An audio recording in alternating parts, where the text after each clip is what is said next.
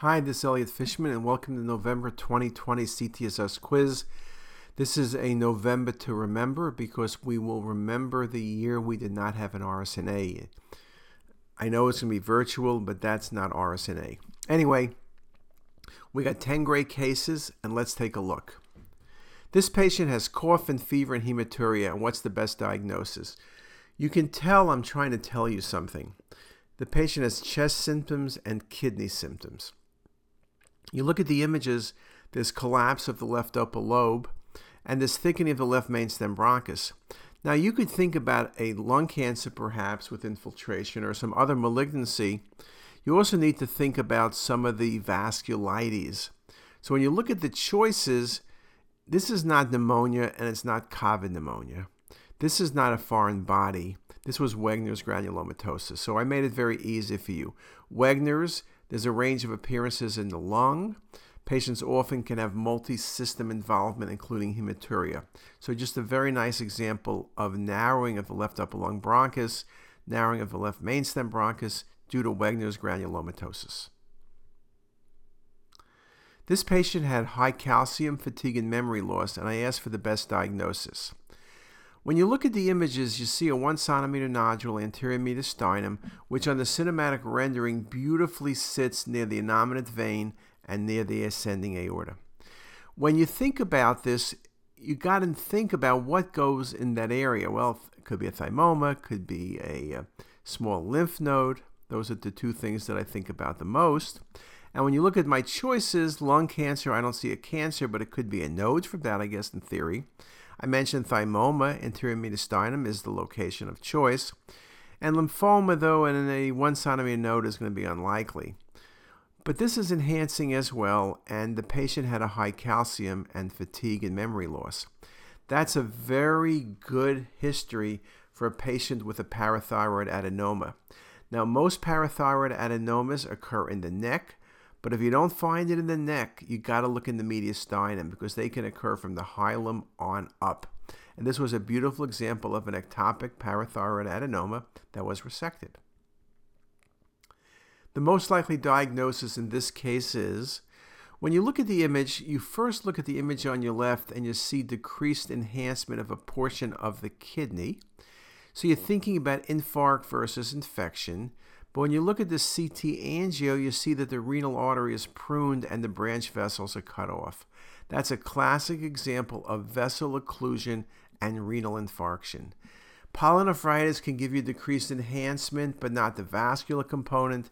This is not transitional cell carcinoma, and this is not renal cell carcinoma. A beautiful example of a renal infarct. The most likely diagnosis for the mass near the hilum of the spleen is well, let's look at the mass. It's vascular, but most importantly, its enhancement looks identical to the spleen on arterial phase imaging with a moire pattern. On venous phase imaging, it washes out and is hypodense, looking identical to the spleen. Well, we always make the point that if something looks like the spleen early and late, that it's probably the spleen. And so the answer here is an accessory spleen. Lymphoma can occur in that region, but it's not going to be vascular. Pancreatic adenocarcinoma is hypovascular as well. So, what about a neuroendocrine tumor? The differential is often neuroendocrine tumor versus accessory spleen. And the way you can tell things apart is that A, neuroendocrine tumors are usually more vascular, but also the moire pattern and the matching of the splenic enhancement with the accessory spleen. That makes life very easy. The most likely diagnosis in this case, you see a lesion within the um, antrum of the stomach that's vascular. There's no doubt about it. I see no adenopathy. I see nothing else. So, what could this be? I've seen polyps on a stalk that are vascular. I guess it could be a polyp. GIST tumors usually aren't that vascular, but they can be vascular, particularly in small bowel, but occasionally stomach. And pancreatic rests, which are vascular, can occur in the antrum, though most commonly they're in the duodenum. This, in fact, however, was a gastric carcinoid tumor. Those occur in the stomach, they're often small and vascular. They'll be resected, the patient will do fine. Carcinoid tumors in small bowel, large bowel, colon, and esophagus are all often hypervascular. So in this case, there really is no wrong answer, but the answer I liked best was the gastric carcinoid tumor. The least likely diagnosis in this case is you see a over 10 centimeter cystic lesion by the tail of the pancreas. Now, one can argue and say, Am I sure it's pancreas? Maybe it's spleen, maybe it's adrenal. The truth is, you could argue for that, but I didn't give you any choices but pancreatic lesions. Cystic lesion and rim enhancement, what could it be? Could be a neuroendocrine tumor. That's a good possibility, very vascular. Serous cystadenomas can be vascular, compressed vessels, and be cystic. Obviously, they are.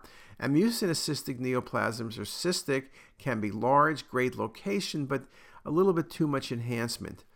The one thing this is not going to be is adenocarcinoma. Those lesions are hypovascular, minimal vascularity, solid. So that's the answer, the least likely diagnosis. And yes, by the way, this was a neuroendocrine tumor. The least likely diagnosis in this case. Well, I see two very large kidneys with lack of cortical medullary differentiation. The kidneys both function, but I think when I look at them and describe them, they're infiltrated. So my a lymphoma is a great choice, and this was actually lymphoma, by the way. But acute renal injury from dehydration, or even some chemotherapies or possibilities, drug reaction with some degree of renal shutdown is indeed a possibility. The one thing this is not is a normal kidney. Normal kidneys have cortical medullary differentiation that is not as large, they're not diffusely infiltrated. This is a wonderful example of lymphoma. The most likely diagnosis in this case is you look and you see a soft tissue mass infiltrating into the root of the mesentery. It's low density. Well, could it be a lymphangioma? The answer is yes, and in fact, this is a lymphangioma. Lymphangiomas can be cystic, they can be low density, they can be infiltrating. Mesenteritis gives you a hazy mesentery. It's not this appearance. Lymphoma is solid. This is not solid. And liposarcomas are fat density and they can go into the retroperitoneum. So I guess theoretically 100% I couldn't exclude liposarcoma, but the appearance, the model density, the low density, all favors a lymphangioma, which this indeed was. Just a wonderful example of that. The least likely diagnosis in this case is well, there's a large cystic lesion. Now, I have to scratch my head a bit and say, well, is this pancreatic? If it's pancreatic, then I'm thinking of a serous cystadenoma. I'm thinking of a lymphoepithelial cyst, maybe an unusual MCN. Could this be duodenum? Maybe it's a duplication cyst. Could this be off the adrenal like a big cyst? Could this be coming off the stomach like a duplication, or if a duodenum being a duplication cyst? There are a number of possibilities. When you look at this, I'm asking for the least likely diagnosis. Big cystic mass, lymphangioma, you saw a case previously. I showed you it's low density, but lymphangiomas can be cystic, and in fact, this was a very unusual lymphangioma. Serous cystadenoma, great possibility, as is a duplication cyst, likely duodenum. So all those are possibilities, and as I mentioned, this was a lymphangioma, but lymphoma is not going to be the diagnosis because lymphoma is solid. Lymphoma can be somewhat cystic or low density post therapy, not this large. So, great case. This case, patients post op with fever, what's the best diagnosis? You see a large mass and bowel is draped around it. First thought you have always is an interloop abscess, but then you look more carefully at the image on your left and you swear I've seen this before. Well, you look, there's a lot of swirls there. I guess you could think about an abscess, but it's very well defined, but sometimes abscesses are, particularly interloop abscesses. Recurrent tumor, I guess you need to think about it, but it was soon post op. It's surely not an intussusception. What this is, is the CT appearance of a retained foreign body, and this was a sponge. Yes, the, the count of sponges was normal. We always see normal counts when a needle or a sponge is left behind but just a beautiful example of a retained foreign body, which was a towel. So, with that, I've given you 10 absolutely terrific cases, 10 cases that will help you forget all about the RSNA till hopefully November 2021. And with that, have a great day. If you liked what you heard here today, please make sure to hit that subscribe button and visit our website ctisus.com for lectures, quizzes, pearls, and more. Also, be sure to check out our apps that are available for free on the Apple Store. All links are in the description box below.